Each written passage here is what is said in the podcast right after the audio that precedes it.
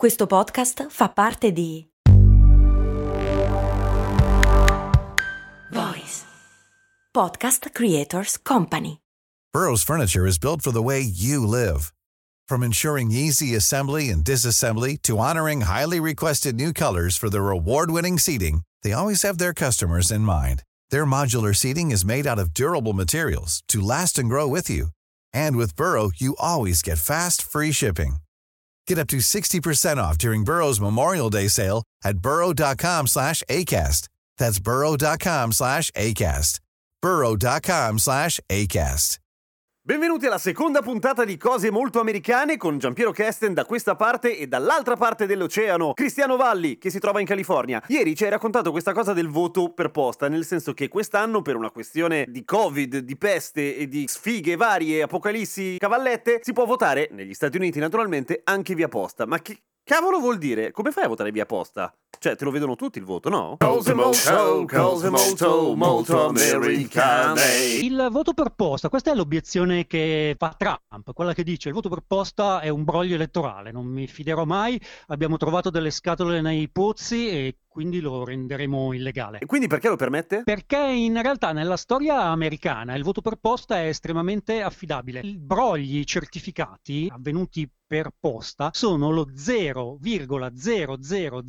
0,0000006% del voto totale. Sembra un IBAN. Come funziona? Sì, grosso modo. Ti mandano le schede per posta, poi tu le chiudi in una busta, firmi e spedisci il tuo voto. Prima non era tanto utilizzato. C'erano alcuni stati, pochissimi stati, in cui tutti lo potevano richiedere, ma ci voleva la giustifica o l'autocertificazione, Cioè? come la si chiamerebbe in Italia. Tipo, guarda, domani mi scade lo yogurt, quindi non posso votare di persona, devo votare per posta? Tipo, io voglio votare per posta perché quel giorno lavoro o perché quel giorno devo tenere i bambini del vicino e quindi mandatemi le schede a casa invece che aspettarmi al seggio. Onesto. Quest'anno è cambiato tutto a causa del Covid, ma ci arriveremo. Ok, va bene. Il principio era appunto molto semplice, ti arrivano a casa tutte le schede, si chiama super martedì perché si vota per il presidente, ma si vota anche per un sacco di cose locali. In California quest'anno ci sono 83 schede. Ah, che sbatti, ne avrei perse tipo la metà. Dove depositi la busta? In una casella postale. La affranchi? No, perché sarebbe una tassa sulle elezioni e le tasse sulle elezioni sono vietate. Mi sembra giusto anche. Spiego queste cose perché sono tutte cose che quest'anno diventeranno estremamente importanti. Innanzitutto, per la prima volta nella storia, in ben 32 stati non c'era bisogno della giustifica. Se sei registrato alle elezioni, ti arrivavano le schede a casa. Se non volevi usarle, semplicemente te le tenevi e le andavi a restituire al seggio e poi al seggio invece votavi di persona. Se no, imbucavi nella casella della posta. Il problema è che, per esempio, prima dell'estate, Mhm. in tante altre elezioni per le primarie, ad esempio, in tanti si sono visti tornare indietro la busta per insufficiente affrancatura. Ma non ci Eh, doveva certo. essere! Infatti, poi se fai ricorso, dopo sei mesi ti danno ragione, ma capisci che quei sei mesi sono abbastanza rilevanti. Inoltre, attenzione, negli Stati Uniti spedire le cose non necessariamente significa andare a portare le buste da qualche parte. Quando il postino arriva a casa e ti porta la posta, tu gli puoi dare la posta da spedire. Ah, comodo. Comodissimo. La consuetudine, diciamo in genere, eh, faceva sì che si prendessero pochissime precauzioni affinché si- ci si potesse accertare che il proprio voto venisse contato, sempre perché si dava per scontato che siamo tutti americani e siamo bravi proprio a votare. Il postino è tuo amico. Fidati del postino. Quest'anno probabilmente non andrà così. Per dare un'idea della massiccia soppressione del voto che si cerca eh, quest'anno di mettere in, in atto, la soppressione del voto sono tutte quelle pratiche che cercano di impedire agli elettori di votare o renderglielo difficile. Cioè, tipo, tutto rompergli le ginocchia? Tipo in Texas dove hanno deciso che ogni centro abitato non può avere più di una casella della posta elettronica elettorale.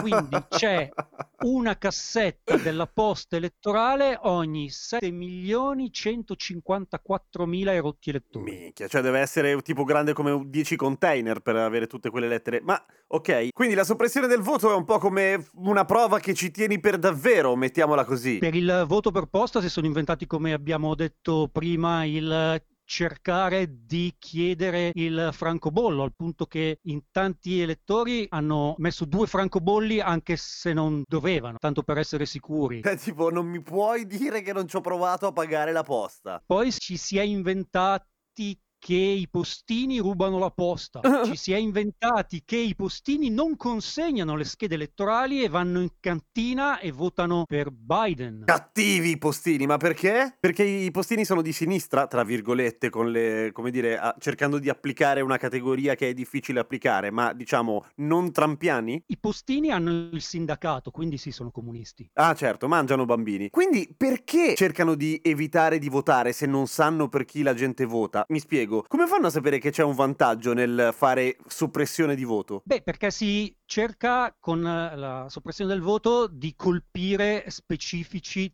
target di elettori in specifiche zone. Tipicalmente la destra cerca di impedire agli afroamericani di votare, perché tradizionalmente il voto degli afroamericani è voto democratico. Attenzione, la soppressione del voto non è una cosa eh, che fanno solo i cattivi. La soppressione del voto è una pratica legale che sta in una zona grigia che viene via via definita, di cui approfittano sia i democratici che i repubblicani come possono quanto possono e nei termini di legge. Semplicemente la macchina repubblicana quest'anno ha cercato di abusarne in una maniera che non ha assolutamente alcun precedente nella storia degli Stati Uniti. Quindi questa volta è particolarmente evidente. Sì, tantissimi piccoli dettagli e sfumature. Ci sono distretti quasi interamente abitati da afroamericani in cui sono svanite le buste per votare. Così, puff. Eh, si sono riformati alcuni distretti per fare in modo che determinati voti diventassero ininfluenti perché anche se quella zona è a maggioranza afroamericana, il tuo distretto progetto è stato disegnato come colora gli spazi del colpuntino della settimana enigmistica. Cioè fuori di metafora totalmente a cazzo, o meglio, in modo strategico per evitare di includere certe zone in certi seggi ed escluderne altre. C'è un distretto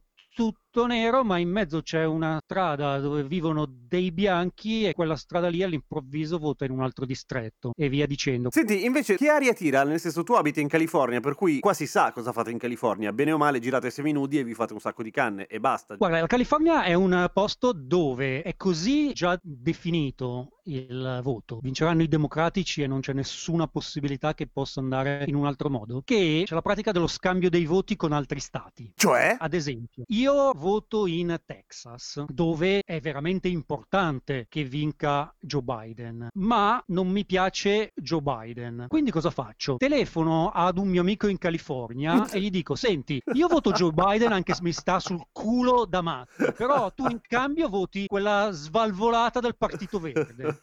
ok, cioè quindi non, non per Trump, ma qualcuno annulli il tuo voto o quantomeno lo rendi meno efficace. E questo sulla fiducia, sull'amicizia. Assolutamente, è una cosa, è una cosa di una surrealtà eh, che si faccia alla luce del sole che a tratti non ci, si può, non ci si può credere. In ogni caso, per dare un'idea di quello che è il clima in questo momento, in California, ma anche sono stato di recente in Oregon, a Portland, ho amici a Seattle e Denver che mi hanno confermato la stessa cosa. In tutti tutti i centri finanziari delle principali città, dove ci sono, per dirlo chiaramente, i saccheggi quando scoppiano le rivolte. Sì. Da lunedì tutti i negozi sono chiusi e stanno sprangando porte e finestre con assi e chiodi, come si vede nei film. Ah. Perché per martedì notte ci si aspettano problemi. In questo momento se si va in centro a San Francisco è tutto chiuso e tutto tutto sprangato con tavole di legno, porte e finestre. Come The Walking Dead, però con i politici. Sì. Quindi potremmo dire che negli Stati Uniti votare è uno sport estremo, nel senso che prima devi superare tutta una serie di ostacoli tipo Super Mario e poi oltretutto quando si vota rischia di succedere un grosso casino, per cui ovviamente noi racconteremo quello che accadrà naturalmente il martedì, il super martedì. Grazie dell'ascolto ci sentiamo domani con cose molto americane. E poi anche cose molto umane naturalmente.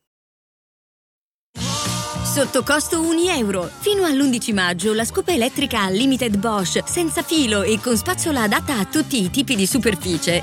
È tua a solo 199 euro. Perché 1 euro batte forte sempre.